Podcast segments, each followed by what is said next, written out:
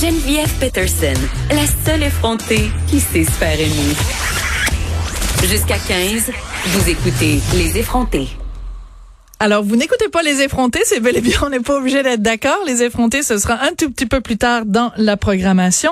Alors, je voulais absolument finir cette émission en vous parlant des proches aidants, parce qu'avec l'annonce du ministre Fitzgibbon hier de ce retour de l'économie et des différentes entreprises, se pose bien sûr la question des gens qui sont des travailleurs, qui veulent retourner au travail, mais qui sont des proches aidants, que ce soit pour un aîné, un enfant ou un proche qui a un handicap. On va parler de tout ça avec Mélanie Perroux. Elle est coordonnatrice de développement au regroupement des aidants naturels du Québec. Bonjour, Madame Perroux.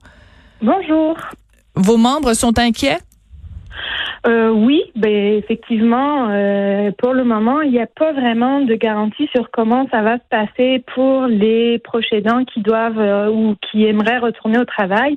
Puis c'est quand même 57% des proches aidants, donc plus que la moitié, ce qui correspond à peu près à un tiers de la population salariée du Québec. Là, c'est quand même beaucoup de personnes qui sont concernées.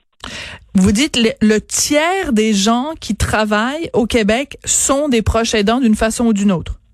Oui, exactement. C'est énorme. Alors, c'est beaucoup plus que ce qu'on a tendance à penser, et c'est pas parce qu'on est proche aidant qu'on arrête de travailler, loin de là. Souvent on cumule les deux rôles, parfois on prend des temps partiels pour pouvoir assumer les deux, d'autres fois on est à temps complet et on fait le rôle de proche aidant sur le temps libre entre guillemets qui nous reste là. C'est que c'est quand même et c'est important le travail pour les proches aidants, je vous dirais, parce que c'est aussi un échappatoire à la situation qu'ils vivent à la maison. C'est un endroit où ils peuvent être une femme ou un homme en dehors de d'être proche aidant. Donc c'est vraiment quelque chose d'important, et c'est donc important de les aider à concilier ces rôles-là au quotidien. Alors, comment on peut les aider, justement, nous, comme société? Parce que le choix est vraiment déchirant. C'est-à-dire que, mettons que quelqu'un est proche aidant, veut retourner travailler, ou enfin son employeur lui dit qu'il ou elle doit retourner travailler.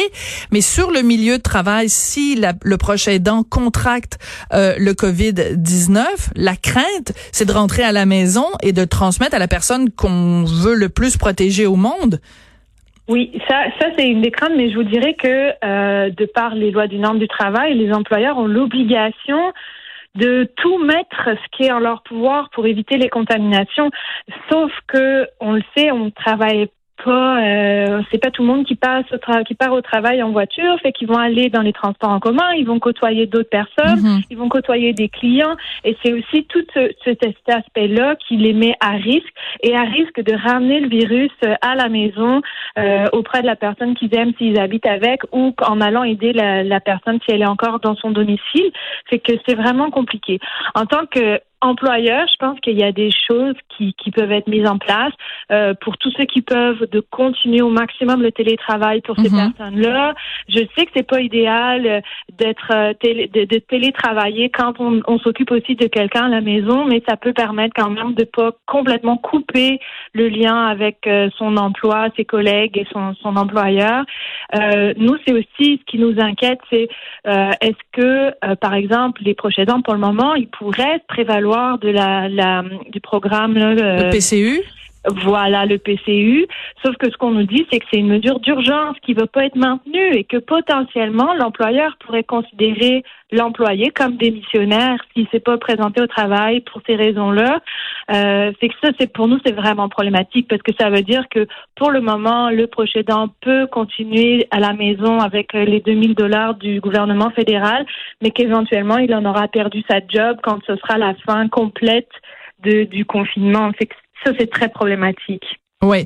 Il n'y a pas le droit de refus, c'est-à-dire que quelqu'un pourrait invoquer non pas sa santé personnelle, mais dire, écoutez, moi, je refuse de me présenter au travail, pas tant parce que j'ai peur pour ma santé, mais j'ai peur de ramener le virus à la maison. Est-ce qu'il y a des provisions pour ça ou pas? C'est pas clair, l'application du droit de refus. Il faut qu'il y ait une crainte réelle et non pas supposée. Fait que, et pour sa propre santé, déjà, c'est ça qui est dit. Fait que là, on est non seulement pas pour sa propre santé.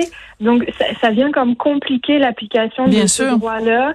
Et il y a des employeurs qui vont dire, mais moi, j'ai tout fait pour que tu puisses venir.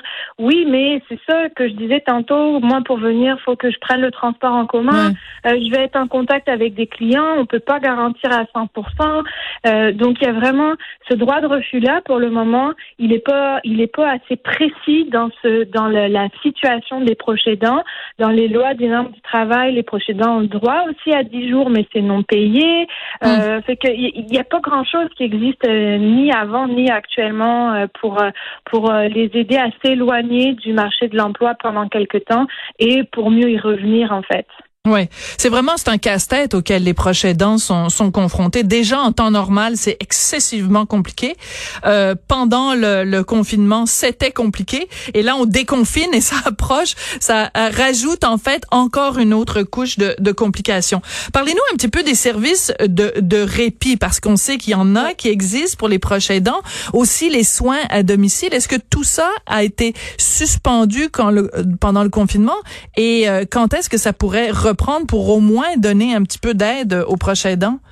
Et là, on se retrouve de nouveau dans une double situation, dans la situation de déjà avant, les services de répit, les soins à domicile n'atteignaient pas tous les proches aidants et pas à la hauteur de leurs besoins. Mm-hmm. Et dans un contexte de pandémie, c'est encore moins le cas, parce qu'on peut pas aller à la maison.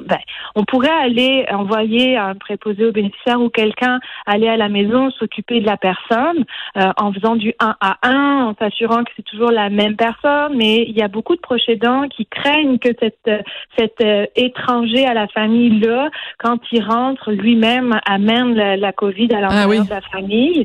Donc, il y en a beaucoup qui ont coupé les services. L'autre chose, c'est qu'auparavant, un enfant qui avait une situation de handicap, des besoins spéciaux, mais qui était quand même capable d'aller à l'école, mais là, il va plus pouvoir, parce qu'il va avoir le risque, lui, d'attraper la COVID avec ses camarades.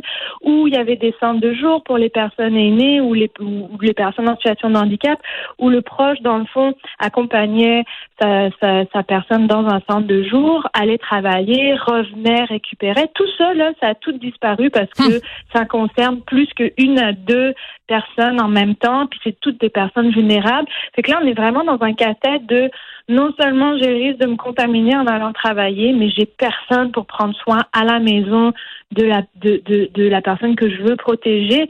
Fait que je comprends qu'il y a beaucoup de proches aidants qui préféreraient, eux, rester à la maison dans ce contexte-là. Puis si eux, ça leur convient, pourquoi pas, mais il faudrait justement les soutenir là-dedans en maintenant quand même un minimum de services de répit, parce que faire ça H24, 24/7, là, c'est énorme comme tâche.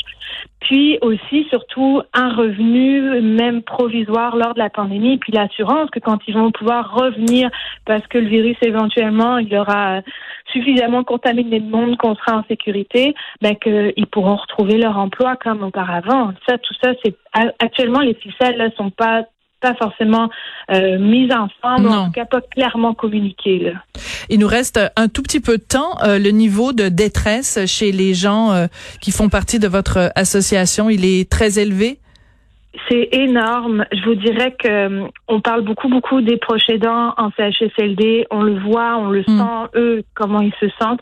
Et pour toutes les personnes proches aidantes qui sont à la maison, qui ont perdu tout leur soutien, qui avant faisaient utiliser les services des organismes communautaires comme ceux qui sont membres chez nous, là, d'un seul coup, ils se retrouvent, il n'y a plus d'activité sociale en lien avec ça. C'est de l'intervention téléphonique. C'est pas pareil que voir une vraie personne. Sûr. C'est vraiment tragique, là. C'est tragique. Oh, quelle tristesse. Tout ça est vraiment difficile. Écoutez, merci d'être venu nous parler aujourd'hui pour justement braquer les projecteurs sur cette situation des proches aidants qui, déjà en temps normal, en arrachent, on peut le dire comme ça, mais qui, dans cette situation-ci, ont encore plus besoin d'aide. Merci beaucoup, Mélanie Perroux, et bon courage. Bon courage à vous et à tous les aidants naturels qu'on salue, bien sûr, du fond du cœur. Aujourd'hui, vous êtes coordonnatrice de développement au regroupement des aidants naturels du Québec. C'est comme ça que se termine. On n'est pas obligé d'être d'accord. Je voudrais remercier à la recherche Hugo Veilleux, Frédéric Muckle et Maude Boutet, et à la mise en onde Gabrielle Meunier, et Geneviève Pettersen va être avec vous à partir de 13h. Merci beaucoup d'avoir été là. Bon courage. On se retrouve demain.